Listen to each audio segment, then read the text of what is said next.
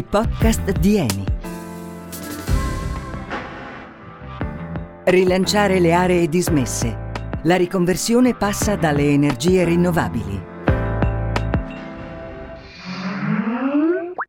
La Fondazione Cineteca Italiana si trova in un sito ex industriale presso la, la manifattura tabacchi. Era un complesso molto articolato, molto grande, forse una delle più grandi manifatture tabacchi d'Italia. Certo che fa strano. Un museo del cinema dentro un ex complesso industriale. Matteo Pavesi, la voce che state ascoltando, è il direttore della Fondazione Cineteca Italiana, che oggi ha sede a Milano, negli spazi delle manifatture tabacchi, dove un tempo si producevano sigarette. Piano piano eh, la città ha incominciato a riconoscere quel luogo come un luogo dove si conserva, si mantiene, si propone il cinema. La fondazione diretta da Pavesi è uno dei tanti esempi di poli industriali che una volta dismessi sono diventati centri di cultura, musei, discoteche, teatri. Sono sempre di più i vecchi spazi che si trasformano. I luoghi diventano qualcos'altro, ispirati dal concetto di rigenerazione urbana.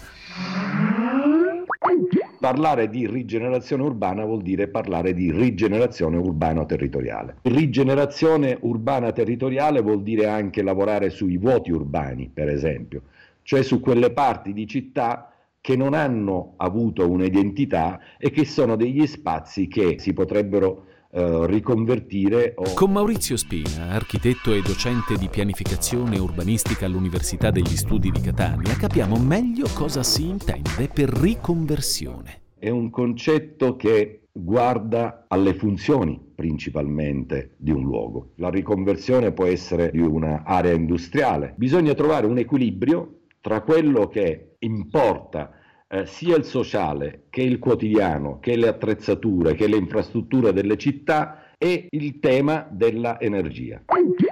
Ma il rilancio di spazi industriali dismessi non riguarda soltanto nuovi luoghi per fare cultura. Governi, società di servizi e dirigenti politici e aziendali in un numero crescente di paesi, città e comuni hanno avviato processi di rivitalizzazione di poli industriali abbandonati dotandoli di impianti di produzione di energia rinnovabile a emissioni zero. Si tratta di vecchie fabbriche diventate obsolete a seguito dell'evoluzione tecnologica. Abbatterle, o peggio ancora, mantenerle in piedi, comporterebbe rischi seri. Queste aree dimezzano la qualità della vita nelle zone urbane, suburbane e rurali del pianeta. In questo modo il passato, il presente e il futuro ritrovano un'armonia, ci aiutano a ricordare quello che eravamo, diventano luoghi di aggregazione dove vivere la nostra socialità e guardano al domani disponendo di tutte le migliori tecnologie in fatto di produzione energetica. Nel mondo, intanto, la rigenerazione urbana è una necessità inarrestabile. Progetto numero 1. Ucraina. Il governo intende costruire un'enorme centrale solare in un'area che non è come tutte le altre. A Chernobyl, quel 26 aprile 1986, nonostante la primavera, la notte ucraina è ancora fredda. L'orologio segna l'1.45. Attorno alla grande centrale non c'è un'anima. Nessuno può immaginare quello che accadrà di lì a poco.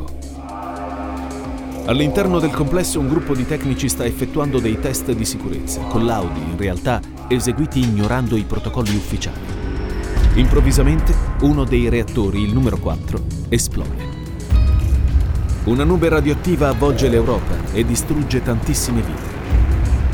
Oggi però in quel luogo sta per brillare una luce diversa, vero Adele? Trent'anni dopo la tragedia di Chernobyl, Kiev vuole sfruttare i 6.000 ettari di terreno in disuso attorno all'ex centrale nucleare per dar vita a una solar farm, un parco di pannelli da 4.000 megawatt.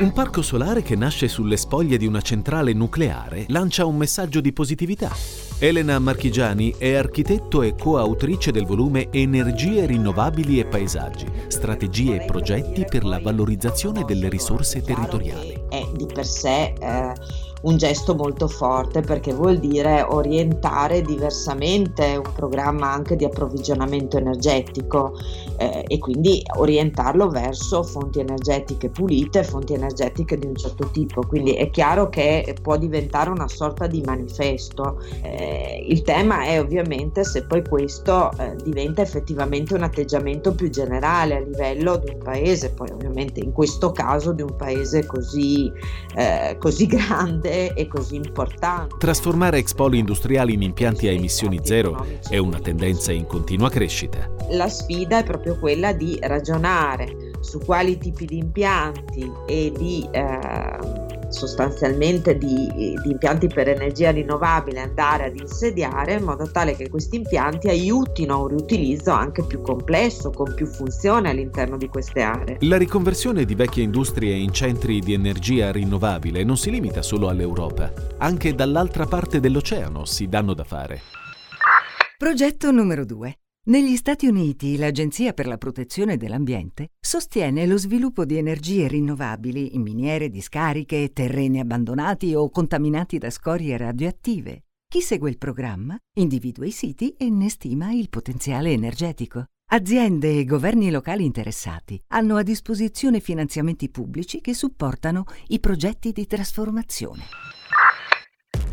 Si stima che più di 100 città statunitensi riceverebbero fra 205 e 500 milioni di nuovi introiti fiscali dalla riconversione di queste aree dismesse. Ma torniamo in Italia. Il paese è tra i primi 10 al mondo in termini di capacità produttiva solare, con oltre 18.000 megawatt installati alla fine del 2014. Percorrere questa direzione non è più soltanto una possibilità. Abbiamo una copertura, un patrimonio industriale che è presente da 40-50 anni, che in alcuni aspetti sta decadendo. Ora la doppia sfida è quella di riuscire a fare una trasformazione industriale partendo dal vecchio e andando verso il nuovo. Claudio Descalzi, amministratore delegato di Eni, illustra le intenzioni dell'azienda per una produzione sempre più green, partendo proprio dalla riconversione di ex spazi industriali in impianti ibridi ad alimentazione solare e a gas naturale, collocati in Basilicata, Calabria, Liguria, Puglia, Sardegna e Sicilia. Eni intende sviluppare progetti analoghi anche in Egitto e in Pakistan, per arrivare a un totale di 420 MW di capacità produttiva rinnovabile